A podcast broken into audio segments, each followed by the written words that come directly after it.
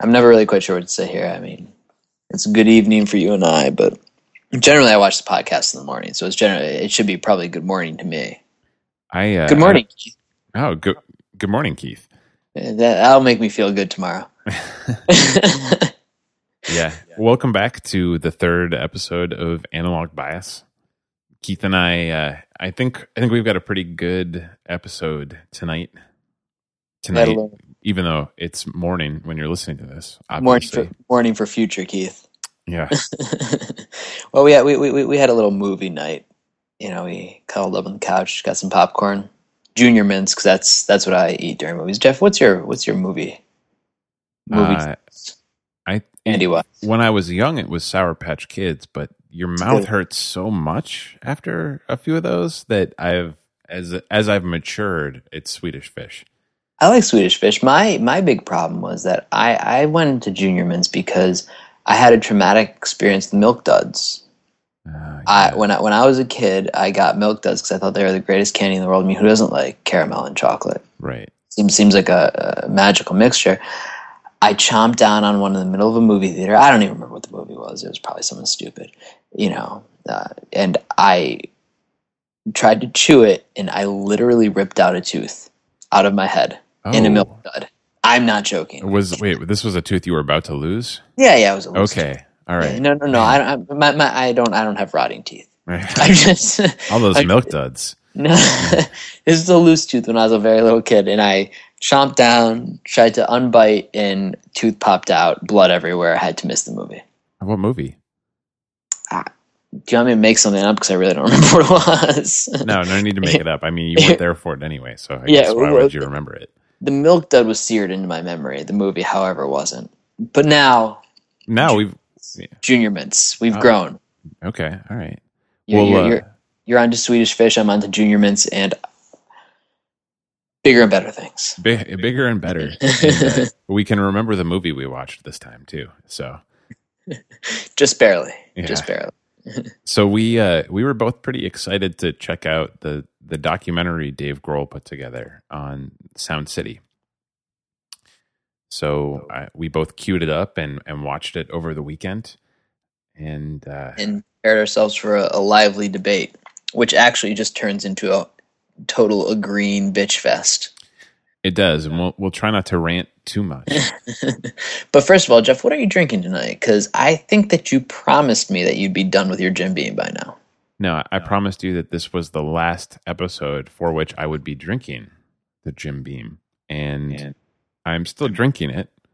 I, And I, ri- I, ri- believe that it, it will be the last episode. I guess we'll find out next time. I, I ridicule you. I ridicule you, Jeff. I mean, No, man, it, it's okay. Shame. The thing I'm, well, first, I'm glad to be finishing a bottle because I love finishing things, and then I can open something new. The downside Yep. is I have, I have a, a, uh, I think a bottle of Jack Daniels queued up next, and I can't. Like it's been around for a while. I don't think it's getting better with age at this point. so I have uh, an internal obligation to consume that before I get adventurous and try anything new or good. Meanwhile, I switch drinks every single show.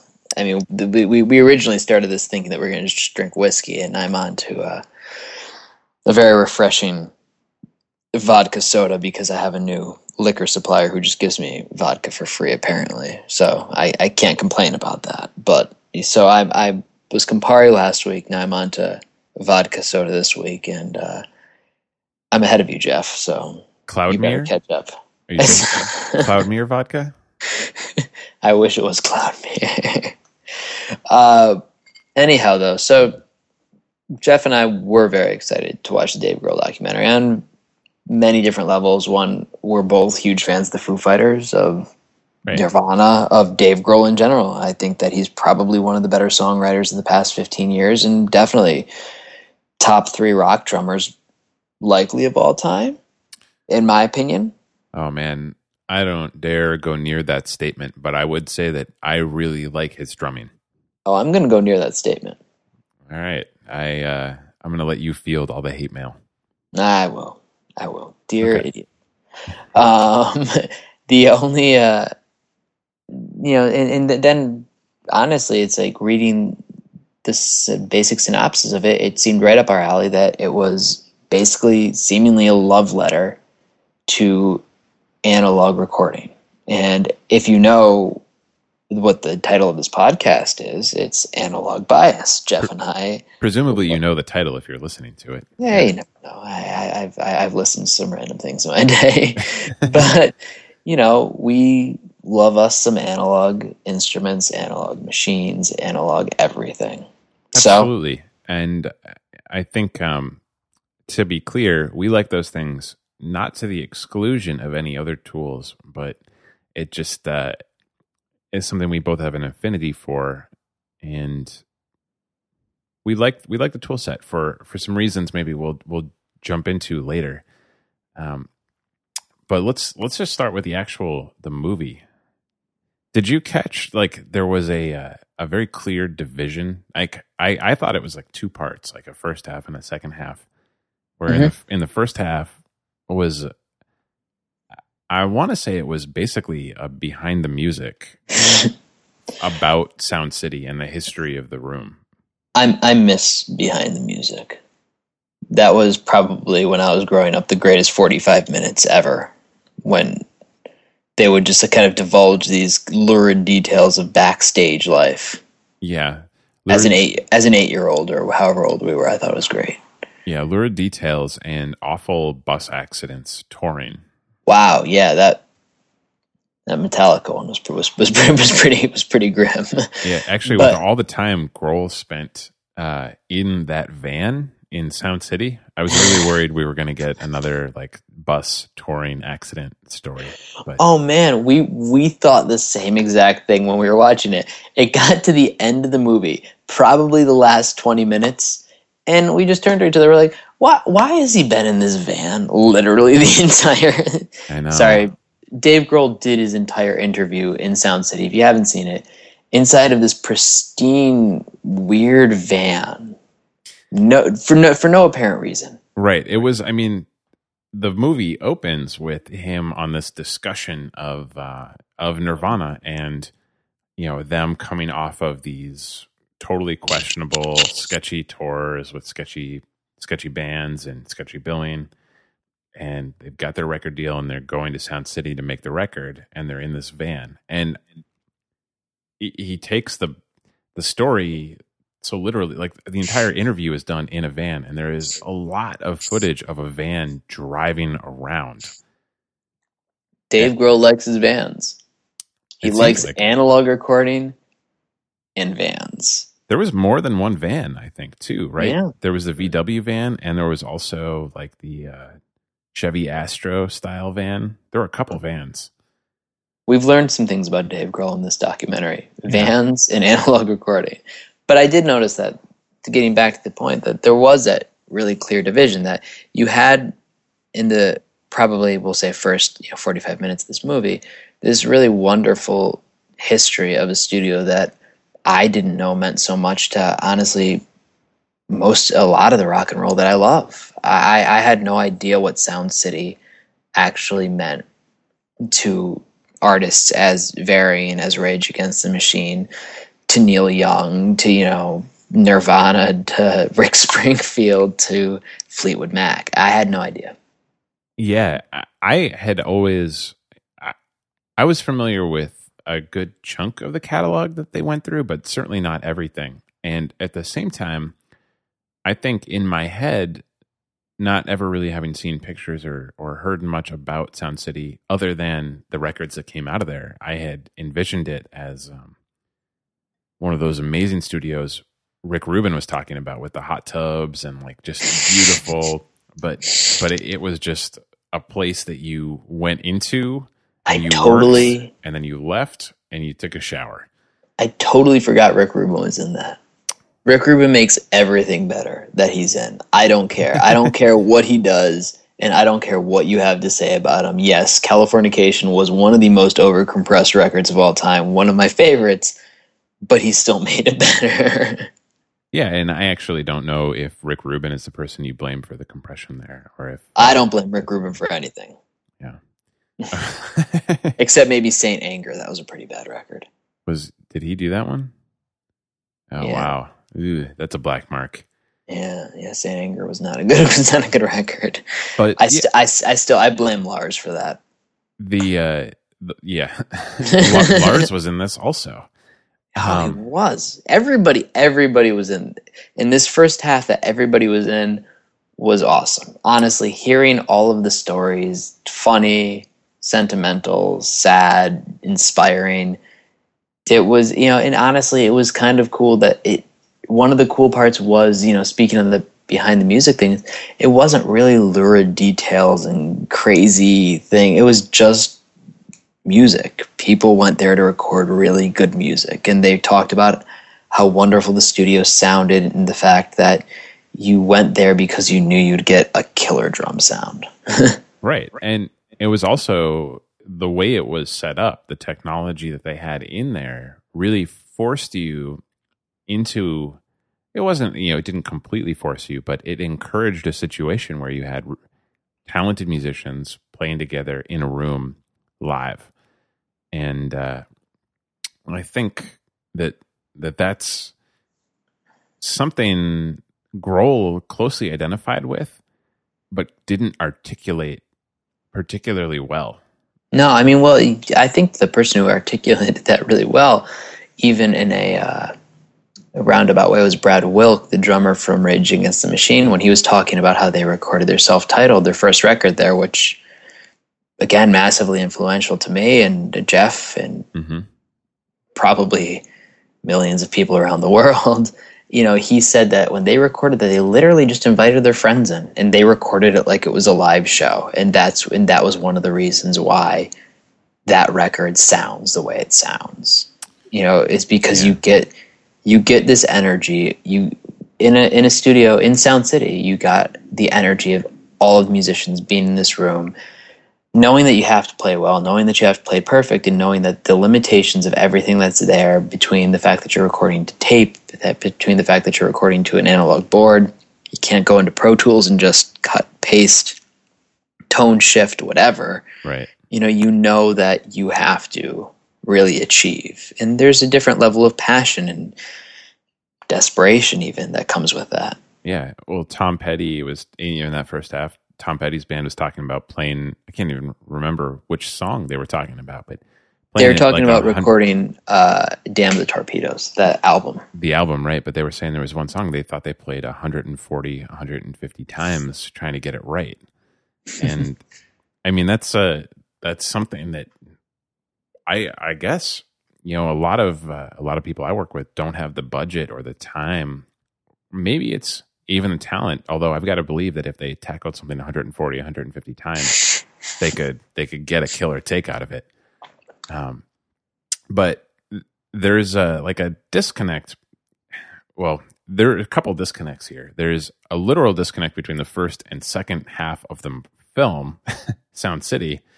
Um, but there was also a bit of a disconnect in my mind between how Grohl felt about the experience of working in Sound City and the the place he focused his attention, or um, it's almost like he transferred the experience of having worked in Sound City onto the console that was in the room, and and that kind of takes us into the second half of the film. I agree with you that I think that he did transfer it a little bit. You know, the fact that Sound City became the console console for him, but I also believe that that was all he could take from there. Yeah, yeah, totally. I mean, he couldn't take the room to his place, although he probably has plenty of money to have Probably could have just bought the building and kept it all intact. But it sounds like the building wasn't all that nice anyway. It was a magical room and a magical console. I think it was more of a magical time, is probably what they were saying about Sound Cities. That the console is magical, the room is magical, but it was just more the time spent there that really meant them meant something to them. But so Dave Grohl seems to transfer all of this magic onto this one board, which kind of does bring us into the next part of this discussion and the next part of this movie. Yeah. So, I mean, the second half of the movie is about him. Well, spoiler, right? Sound City is shut down. Sound City is no more. So as they shut down the room, Grohl made arrangements to buy the console out of there. And as you were saying, that was the one thing that he could take from the experience and, and have. So the console is a Neve. I want to say it was an 8068, but I'm probably not not uh, quoting that correctly. That was actually probably one of my favorite parts of the movie, though, when they had Rupert Neve in there, and he was explaining in this really thick English accent exactly how it worked, and basically they had these subtitles saying everything that I was thinking. uh, I mean, given I'm sure you, Jeff, understood exactly what Rupert Neve was saying. I understood but, what he was saying, and I did not think what he gave was at all a thorough or good technical description of what was going on.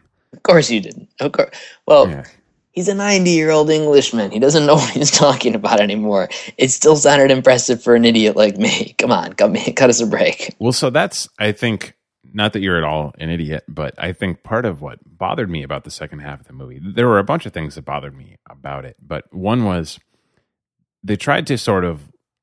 I think Grohl knew that they had to explain a little bit about the technology to to convey to people why this console mattered at all. And this console does matter. I, I don't want to seem dismissive of, I mean, this board. How many Neve full Neve boards are still like in existence really? Um man, I don't I don't know the number at all, but I would I would venture to say more than people want, if that makes any sense. It does not. Yeah. So I mean, Neve boards sound great.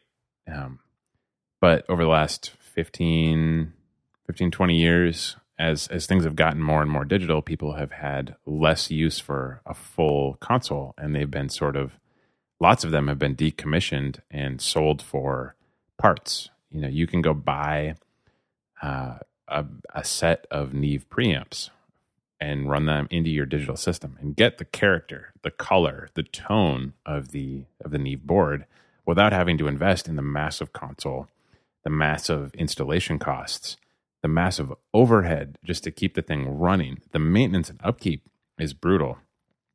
The electricity of just having that thing on is intense. The electricity alone, yeah, probably is like a hundred times what my monthly electric bill is at my at my apartment. So one of the studios I worked in while we were in college uh, had a big AMEK console, and that was a company that that Rupert Neve founded after. And I, I don't know the whole history with Neve, but he worked for a number of companies. Um, and I think as one went out of business, he would start something new. And uh, so he had done these AMEK consoles, and they had one of these big boards in there. And uh, the thing put out so much heat that they had never had to install heating in the studio and they finally sold the board because they just weren't using it. They had a Pro Tools control interface sitting on top of the thing that they found more useful. They sold the board and they had to then go get heat installed because there it was cold in the studio all of a sudden. So, um, yeah. So I mean, these things are are expensive, and I'm we're off on a tangent here, but I I would venture to say that the number of people doing this work who can afford all of the overhead of buying, installing, maintaining one of these consoles is is shrinking. So there's probably a lot less demand for them than there was at, at the peak, certainly. Right. So anyhow, though, you get these Neve boards yep. that are incredible, and they really are. They they do sound better than any other. I mean, it's you know we we've we've worked together with APIs. We've worked you know it's like on on really wonderful boards, but for some reason the Neve boards do have a character that you just can't replicate anywhere. It's they, yeah. I totally agree. They have a very special tone and a special color, and I understand why Grohl. I want to say like fetishized the board but I think it's a transference. I, I, think the board, the color, the tone you get from that is just a small piece of the experience that he was trying to capture. Right. I agree with you. I think that he, it was a nostalgia thing for him. That it was, a, the, I mean, you know, shit. If I had the kind of money that Dave Grohl has, and I had the opportunity to buy a Neve board and could put it in a, an amazing basement studio, yeah, I mean, I you would do the same thing, wouldn't you? Yeah. Oh, yeah. Absolutely. In a Um, heartbeat. I mean, it's like if I could have people move that in for me, hook it up, have Butch Vig come sit behind the board and record my, I you know, just have Butch Vig come in and record me playing acoustic guitar. Yeah, shoot, I would do that all day long. Uh, yeah, every year I would I would do that, but maybe a couple times a year. maybe a couple times a year. But you know, end of the day, it's like it was a nostalgia thing for him. It it seemed like it seemed like a nostalgia thing. Yeah. Yeah. But so, so, all right. So the second half of the movie, he buys this board out of the closing Sound City studio. He has it installed at his, is it 606 or 601 studios? I think it's six oh one actually. Yeah. I don't know why I want to say 606, but um, Grohl has this installed in his studio. And then he has a bunch of people into his studio who But had by a bunch- previously recorded. Yeah. By by a bunch of people, you mean like oh, I don't know, like on the lesser lesser end, Rick Springfield, who Jessie's Yeah. Girl's a wonderful song. On the greater end, Paul McCartney, So McCartney is a weird exception to. because he didn't record on that board. He had nothing to do with Sound City ever before. Everybody else they had in Stevie Nicks. Um, I'm blanking Right. on the guy Lee Lee Ving from Fear. Oh, from Fear. Oh, that, that was probably actually that was one of my favorite parts of the second half of that movie. Lee Ving from Fear. Totally. Si- That was incredible. I mean, that that was actually the, the fact that that guy can actually still sing like that. Yeah. Actually, I take that back. The fact that that guy's actually still alive hmm is insane to me. Yeah. That I I'll give you that for sure. But Fun fact: Did you know that Fear was the first band that Flea from the Red Hot Chili Peppers was ever in? I did not know that. Yep, he played with a pick and he played all downstrokes. Yes, I do believe that. No, no, no question. But so Grohl has all these people in, and not together. It's like he had them in one at a time, and it's like Stevie Nicks and the Foo Fighters, and it's Lee Ving and the Foo Fighters, and it was a very strange set of recording sessions they filmed, and maybe to somebody outside of the world of the stuff, it maybe it can help to convey like why this is exciting and fun. But to somebody who n- maybe knows a little bit about this, it just turned me off. It it was like watching people sit down and try to jam, and the jams weren't that awesome. Um, it was I- very weird. I agree with you to a point, you know, and I mean, I think that it was weird, um, and I think that there. Like, I, I don't like Stevie Nicks. I, I mean, I respect what Fleetwood Mac did. I respect all that kind of stuff, but you know, seeing that one, that was really annoying to me. You know, those lyrics were terrible. They Yeah, were I think they were really she- bad. She was t- talking about not inviting the devil to a party because he can't party with them. I mean, I come think on. I've, I think she's written that song a few times before. I, I'm going to tell you that she's probably written that about two dozen times before. But it was, I mean, that was bad. But it's like that. But then you did see, like, honestly, as much as it was hyped up, you know, the song that McCartney did with Nirvana, you know, if you will, and air massive air quotes, you know, it, that was cool. I mean, it's not a song that's going to go down in, in in you know the tables of time, but you know, to see these expert musicians and you know, sure, Chris Novoselic and Pat Smear aren't you know experts in the same way that Dave Grohl and and Paul McCartney are in the sense of technical ability. But I mean, they're all legends in their own right. They Oh, yeah. they've all they've they're all killer. done They're killer performers. They're great. So Right. I mean, be, be- between them, they have you know the Beatles, Nirvana, the Foo Fighters, and the Germs. I hmm. mean, which all of those acts. I mean, all of those acts are massively influential, not just in their scene, but they're just massively influential. totally. And and I think that seeing artists like that sit down was cool, but it did feel like kind of a vanity project. it was really really weird It- the thing the fact that Grohl asked McCartney into this thing, and he had nothing to do with Sound City, which was ostensibly the whole like underlying narrative of this documentary. And I read a couple of interviews with Grohl about this, and he was he was connecting. Oh, Sound City and this Neve console are the reason that I became the musician I became. But Paul McCartney and the Beatles were what inspired me to get into this in the first place. So it made sense to bring it together. Only makes sense to bring those things together if the subject of the movie is Dave Grohl. it doesn't make sense if the subject of the movie is Sound City. And I think this is like the split for me between the first and second half. Like the first half is a documentary about Sound City, and the second half is a documentary about Dave Grohl worshiping at the feet of Rupert Neve and making a vanity project record that's pretty weird. Well, I think that what the second half of the movie kind of brought into kind of the stark realization to me was the fact that not only was it a, you know, kind of a vanity film, a vanity record for Dave Grohl, but it kind of got into this idea of how Dave Grohl really viewed analog versus digital recording, eh, or not even recording, but just analog versus digital instruments, whether it's the recording, the, the, the you know the Neve console or an acoustic guitar versus a computer, and it really brought into this kind of weird idea that he kind of has it. He kind of looks down upon digital anything unless Trent Reznor is behind it. Yeah, that's something. I mean, this is something I, I definitely wanted to talk about.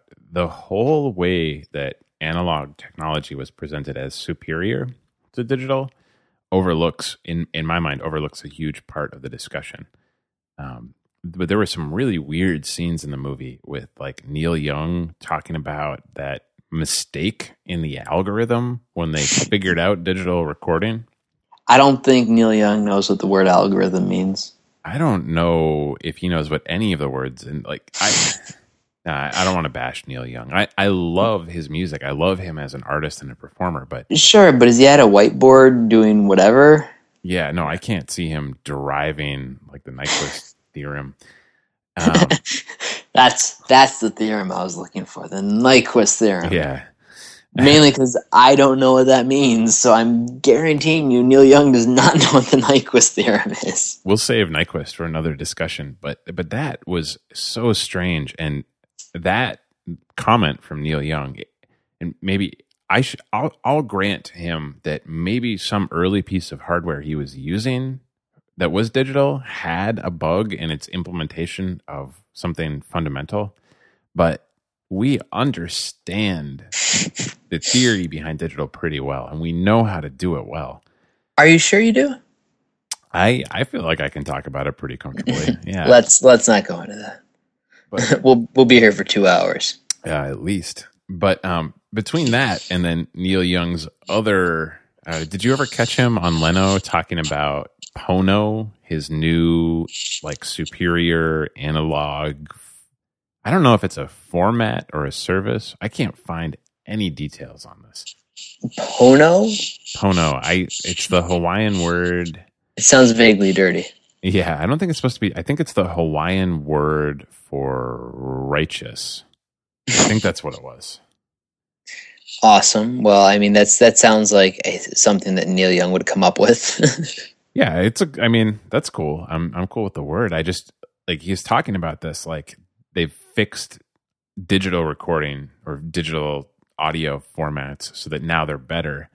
And he's not providing any information about what they've done or what this thing is. And I think it's already been delayed a few times.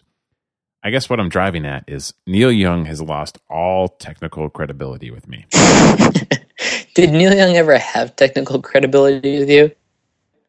I never considered it, but he doesn't now. yeah. So, I mean that that comment was weird, but that like the fact that that comment which was completely unsupported. This mistake in the algorithm. No support, no justification, no explanation. The fact that that made the film sets the tone, I think, that Grohl wanted to present about digital technology as opposed to analog. Right. That that I mean, and, and I, you know, right. I love analog everything. Mm-hmm. I do. I mean, behind me right now is a Rhodes. You know, I have all acoustic instruments. You know, I I love analog everything. If I could record everything tape, if I could learn how to splice tape, and you know, if I had the money to do that, I would do that every day of my life. Mm-hmm. I would absolutely. I mean, there's there's no doubt about it, and I love it. I Yeah. love the way it sounds. I love the limitations it presents to you. I love the fact. I think that there, one of the lines in it was that it demands that you make choices. Yeah, that was actually I made a note about that. That was James Brown was talking about the creative restrictions. Who's James Brown again? I don't mean the, but who's James Brown in the context of this movie? He was one of the uh, the producer engineers that was working on the record at the end right. with Bush gotcha. Um, but yeah, Yeah. he made the comment about creative restrictions, and specifically, he said something about you know with Pro Tools you can keep coming back to it, and I completely relate to those comments. I think there's something about the limitations of a 24 track tape deck or a 16 or an 8 track tape deck that forces you to make some decisions and just make the music. And you better play it well. You can do a little bit of editing. You can do you can do a little bit of processing to it but it just forces you to be good at your instruments to know your stuff and to go Well, do it right And it's not just from the musician's point of view. It it forces the engineers and the producers to be very good. It forces everybody to be significantly better at their jobs hmm than you necessarily have to. I mean, I don't think will.i.am, who is one of the most detestable people in modern music, yeah he can he can come on here and try to defend himself, and I will battle him tooth and nail. I don't think I'd be able to battle myself against Dave Grohl or yeah any any of these people right now. But but it's like I don't think somebody like will.i.am walks in the studio and like thinks about the limitations or thinks about any problem he might have or thinks about having to be the best that he can be because he knows that at the end of the day he can just walk out and edit the shit out of whatever he recorded. yeah And that goes the same for countless other producers and musicians. I mean, it's just it that part of it is sad that you do when Dave Grohl accepted the Grammy for you know Walk in 2012, I think off of Wasting Light, and you know he, his speech said something along the lines of that. You know, it's like you know something you know go learn an instrument this proves real music isn't dead you know it's like it has to come from your heart and it's like you know that that is true it's like it's not even just about instruments it's like you have to learn your craft really well Mhm. you know it's like and that's the way you make really good art and that's what the way you make something that'll last forever. I mean if you think in a hundred years you know britney spears is going to be remembered as you know an innovator. Yeah. Probably not true. So the uh, the comments about the creative restrictions there, I think what you're getting at about you know what you can do in terms of editing are very true. My personal experience is that sometimes the open endedness of a project that I can open in Pro Tools, you know, the fact that I can throw 10, 10 point, I could throw like 100 points of EQ on a track, no problem in Pro Tools right as opposed to if I ran it through a console or a real piece of gear or even a simulated piece of gear in Pro Tools, I am limited. I have a couple bands of EQ and I can go nuts with them, but the the actual frequencies I can select are limited. The gain steps might be limited. It's just all of those limitations sort of force you to just just kind of get it there. And instead of obsessing forever about oh should i put that at 300 hertz or at like 305 hertz or at like 310 it's Yeah. yeah it's 300 or it's 400 and uh, it's 300 and let's move on. Let's move on to the next thing and get the song right. And yeah, but see that that's the best part about it. Is not only does it kind of relieve a little bit of that neuroses, but it focuses back on the actual art. It focuses on the fact that you're trying to get a song right here. You're not trying to get, you know, these really minuscule things that probably most people aren't going to be able to to to really differentiate, but they'll be able to hear if you get the right fucking drum take. absolutely that's um yeah i mean if you go back to like the fleetwood mac rumor stuff those drums sound I, I don't know that I've ever heard drum sound as good as that, and that was done on a very limited set of tools because I took the time to get it right. And yeah, I, I think the creative I, I mean, maybe to wrap it up, like the creative limitations of of analog, I think for certain types of music can be critical and can really contribute to something. But to this uh this like broad dismissal of digital that the tone of the second half of this film, even the first half of the film, took was very off putting because it's not, it's a tool. It's just a tool, and you can give yourself the same limitations if you choose to, but it takes discipline. It does, and I agree with you. I mean, I think that it's it's difficult because, like I said, I I have an adoration for analog everything, as as you do to a degree as well. I mean, you you're, you're more balanced with it, but I mean, if I if I could use analog everything uh, every day of my life, I would. But you know, I can't.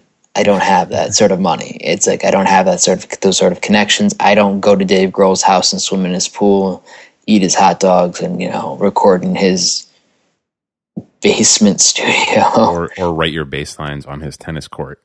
Right, as Nate Mendel, we'll get to that. yeah, but but I the, the, I I do take an amount of there's an amount of resentment there that it's like somebody like Dave Grohl who's a high high school dropout who you know lived on floors in Laurel Canyon that you kind of feel like maybe he forgot the fact that you know he wasn't once a millionaire you know and, and yeah. he and there there are kids out there who don't have that kind of money it's like because the cost of recording in an analog studio now has just skyrocketed even more because they're not there it's like it's just not there and you you really you really have to you know kind of think about the the music that you, that that you love and the music that has come out that it's been really good that has been recorded in somebody's basement. So I think eh, you know maybe the way the right way to think about this. Twenty years ago, when you were getting started, the thing to do was have the Tascam Porta Studio four track and do it in your bedroom. And and for anybody jumping into this today, that's that's old. It's GarageBand on your laptop, and it enables like that is the tool. If Grohl were a kid today, that's what he would be doing. Yeah, absolutely. And, and to be so dismissive of a whole tool set, and the one like token gesture they they gave towards digital technology was that uh, weird segment with Trent Reznor, which I think was meant to be like a, a, a olive branch to the digital era. But you know, I mean, it's fucking Trent Reznor. I yeah, mean, the, yeah. the dude's a genius, and it's like that's not digital. That's not you know the Cloud Nothings recording in a basement in oh, in Columbus, Ohio. It's not like me when I was 13 years old trying to figure out how to like cut wire in my parents' basement. This is like, you know, Trent Reznor has everything you could ever want. Yeah, yeah. Well, and he sounds great, and he's a genius, and he, I love all these people. But totally, he's not the only one using it right, and and he is a great example of somebody using digital technology to a really positive effect, and and taking advantage of the the aspects of digital that are unique that you can't have in the analog domain, but this still dismisses this whole broad class of of use of digital technology. I think that it's like, you know, it does dismiss the broad class of digital technology, as you said, and I think that it just dismisses everybody who uses it, and he doesn't even it, the idea of it doesn't even take into account the fact that these people don't have by these people I'm included, I'm lumped into this, don't have the means or the connections to, you know, get the analog. I mean that, you mm-hmm. know, if you know, by bringing Trent Reznor, and Trent Reznor isn't using Pro Tools, and I mean, I'm sure he does in his life, but you know, he's using digital technology in the sense of making instruments out of it. You know, Dave Grohl completely has dismissed the idea that Pro Tools or digital recording, you know, is has any sort of merit. You know, whereas it's like it's it's a means to getting good music out there that otherwise wouldn't have gotten out there you know, I use the Cloud Nothings just because that was a record that I liked this year. But yeah. Attack on Attack on Memory, it's like it was a great record, recorded on Pro Tools in a basement in Columbus, Ohio. If that same record had been recorded, if that if that guy, sorry, I don't know his name, had the money, or the backing to record that on tape, I'm sure it would have sounded better. I'm sure it would have because I, I, I don't know. No, I think it I would think- have sounded different. It would would have have sounded different, different. record. I think it would have sounded better because I think everything sound, does sound better on tape. But I think that the I do agree with that. I think everything does sound better on tape, but I think that the merit of digital is the fact that he can get it out there. Yeah. That it like the ability to actually do that. He wouldn't that record would never have existed. Mm, yeah, exactly. I think that record would not have been written and produced and existed in the form in which it exists in if if it had been done in a place like Sound Sound City. The technology produces its own things that are not, I think, any better or worse than their counterparts in analog, but are equal. I Um, mean, and then and then the right, and then then the then Dave Grohl, um, and I hate bashing people who I actually have a huge admiration for, because I I do love Dave Grohl, but he gets into this whole thing, this whole spiel about how everything that he does now is recorded in his basement or his garage. Yeah, I think when he says recorded in his garage, uh, this is uh I mean, obviously the second half of Sound City was recorded at his garage studio. Um, but it's, it's more of the back and forth um, documentary the Foo Fighters did and his Grammy acceptance speech where he's talking about And also so South by. Southwest, his South by Southwest keynote speech gets on this too. Does it? I, I think I had to shut it off before that point. Yeah. Um, but yeah, this like it's more real because he did it in his garage to tape.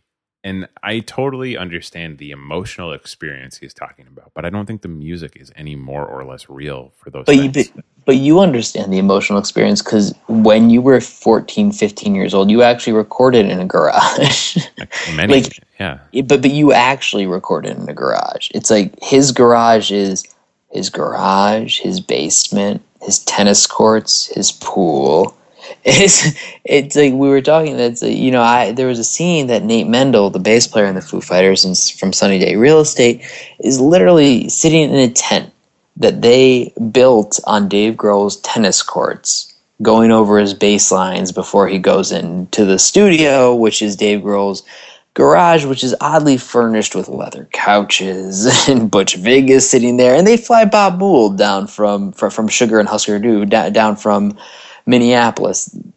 This is not this is not a garage. No, it, it's not. I mean, when when somebody says this was recorded in my garage, I think of the uninsulated garage that I was playing with, playing at like when I was 14 in the middle of the winter, freezing. Guitar players could barely get their fingers positioned properly on the strings because they couldn't feel their fingers.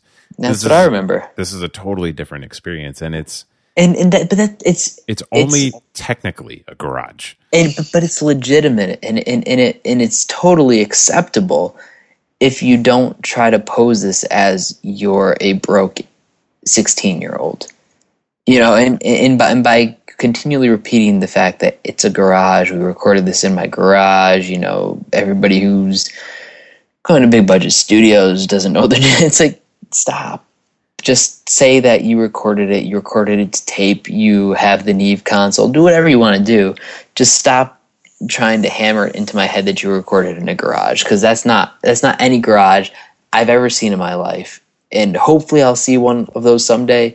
But I'm not holding my breath because that's Yeah, totally. No, I, I totally agree with what you're saying.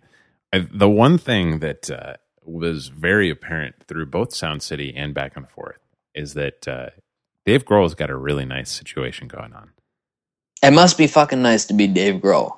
Yeah, he's uh, he's got uh, several wonderful studios. Assuming he still has the one in Virginia where they recorded a couple of Foo Fighters records. Oh, he's got to. I mean, he's from DC. Yeah. I mean, he clearly still has that. I mean, and the other thing that became apparent to me, and m- maybe it was just apparent in my mind, but that Nate Mendel seemed very uncomfortable with something. They're not uncomfortable, but very like kind of just even still after 15 years of being in the Foo Fighters, that he still just didn't believe where he was after being after coming from Sunny Day. Well, that and especially and and this is neither here nor there, but uh, after the whole situation between Grohl and Will Goldsmith while they were recording the color and the shape, where he basically fired Will Goldsmith, but didn't. He just redid everything he did and made it so Goldsmith had to quit. The fact that Mendel is playing actively with both bands, with the Foo Fighters and Sunny Day Real Estate, has got to be a very weird tension because I don't think those two guys have ever made up. Uh, so, Why would you make up if somebody redid all your parts and was like, "Yeah, you can still tour with us, but you're not going to play on the record." Yeah, it's, you're you're not as good as me. So. Right. That, that that's essentially what it is. It's like you're not. It's not. Yeah. Yeah. No, I don't. Nate Mendel has to feel very weird about the entire situation. But why would you ever quit that? I would never quit it. I don't care. I, if I was in the same, if I was Nate Mendel right now, I would not be quitting that that situation. Yeah. I would get to play Everlong every single night on stage, and I'd smile my ass off every time I did it. Mm. Yeah. Yeah. That's a good situation. Yeah. It's, it's uh, a wonderful situation, but I think that you know when you really think about it, throughout the movies, or throughout back and forth Sound City, the South by Southwest keynote speech, and the Grammy acceptance speech, you know, you kind of get this idea that, yeah, I got the idea that, you know, Dave Grohl, and it's not, you never lose where you come from. He's still an insanely talented songwriter. You know, I, if I wrote Everlong, and that was the only song I ever wrote in my entire life, I think that I'd be a happy person. I'd be happy is beyond what I, what I, what I could explain. But you know, and you know, he's an insane, insanely talented musician, and you know, he's a great personality. But there's some part of me that thinks that he just kind of forgot or hasn't stayed in touch with the fact that kids today can't, you know, achieve this idea of the pristine analog recording, and I, that that that annoyed me, and it really must be nice to get on your red emergency phone and call Paul McCartney and and say, "Come on over to my studio. We're going to record with all these dudes. You know, Pat Smear will be here, and Chris Novoselic, and Butch Vig's going to be behind the board. It'll be chill. You know, we can go play tennis and swim in my pool afterwards. Yeah, it must be fucking nice." That's true. You know, it didn't even occur to me in Sound City. It, it, they never made it obvious that the studio is in Grohl's house in his garage, but when you watch back and forth, it is obvious. So not only was he jamming with McCartney in his studio, he had McCartney at his house working on that. Yeah, and McCartney probably crashed at his pad because he probably has twenty bedrooms. Yeah, I.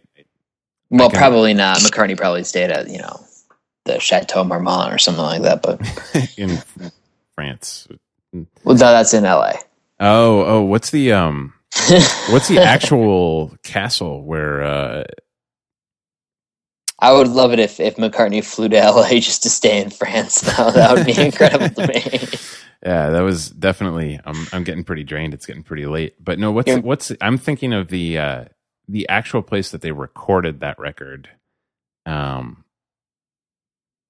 what uh, record? I'm thinking of the Elton John record. Um, look it up. Yeah, I'm going to look it up, and uh, I'll get back to you next time, I guess, about this because uh, I don't know where this tangent's going. Maybe yeah. this is a good place to wrap it up.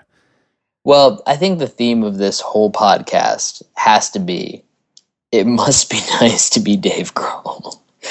I think that, you know, I think that having a certain level of admiration or even fetishization of analog recording is incredible. I, I really do. I have endless amounts of love for it. And, you know, I think that there are people out there. I think Dave Grohl is doing it right. I think that he just maybe lost touch with how you know music comes around today. And I think that there are other people out there who clearly, you know, love it the same way. I think that Jack White and Dan Auerbach from the Black Keys, I think that they they all have this sort of admiration for it, but they haven't gone so public to kind of disparage digital music. Yeah, yeah, totally. I, I think uh, this is a really just the whole thing is just kind of a weird case study in. Uh, I don't know. It's just it just I just walked away from the film. I really enjoyed the first half, and the second half really made me feel strange. Right, and I and I walked away kind of just feeling weird because I enjoyed it all. And I just have this massive dichotomy that I feel I want to be that. yeah. I want to be able to do that. I want to have Jeff Vaughton sitting behind the board in my basement recording on a Neve board tape while I record with Paul McCartney and Dave Grohl. Mm. But, you know, but then at the same time, there's that part of me, the realist, that just kind of can look at this and say that this is unfair to disparage everybody who can't achieve that in the immediate or ever and say that what you're doing is less valid than what I'm doing because it's done in a to a computer rather than to tape. Well yeah. said. Yeah, well said. But those are good goals to have, and and someday uh, someday we'll get there. Oh, we will. But uh, cool man. Well, I'm out. I'm out of booze. Oh man, yeah, I tapped mine a while ago. It's probably pretty obvious from all of our rambles, but good conversation, good movies. I, if you haven't watched Sound City, check it out. I mean, it's interesting. I think the first half is awesome, and uh, you know, watch the second half with a critical eye. So, and I think Back and Forth is also a good movie, especially if you have any interest in the Foo Fighters. The history of the band is actually very interesting, and the latter part of that movie is fascinating to see the garage studio that Dave Grohl sets up. Totally, yeah. Watching that really highlights uh, just um, this disparity between the words he's saying and the experience he's having. Yes. Yeah. Cool. All right, man. Well, uh, I I would like to say goodnight to you, Keith, but when you're listening to this, it's morning. So uh, thank you, future Keith, saying thank you. Have an enjoyable lunch, and uh, and I'll talk to you soon, man. Later, Jeff. Cool. Bye.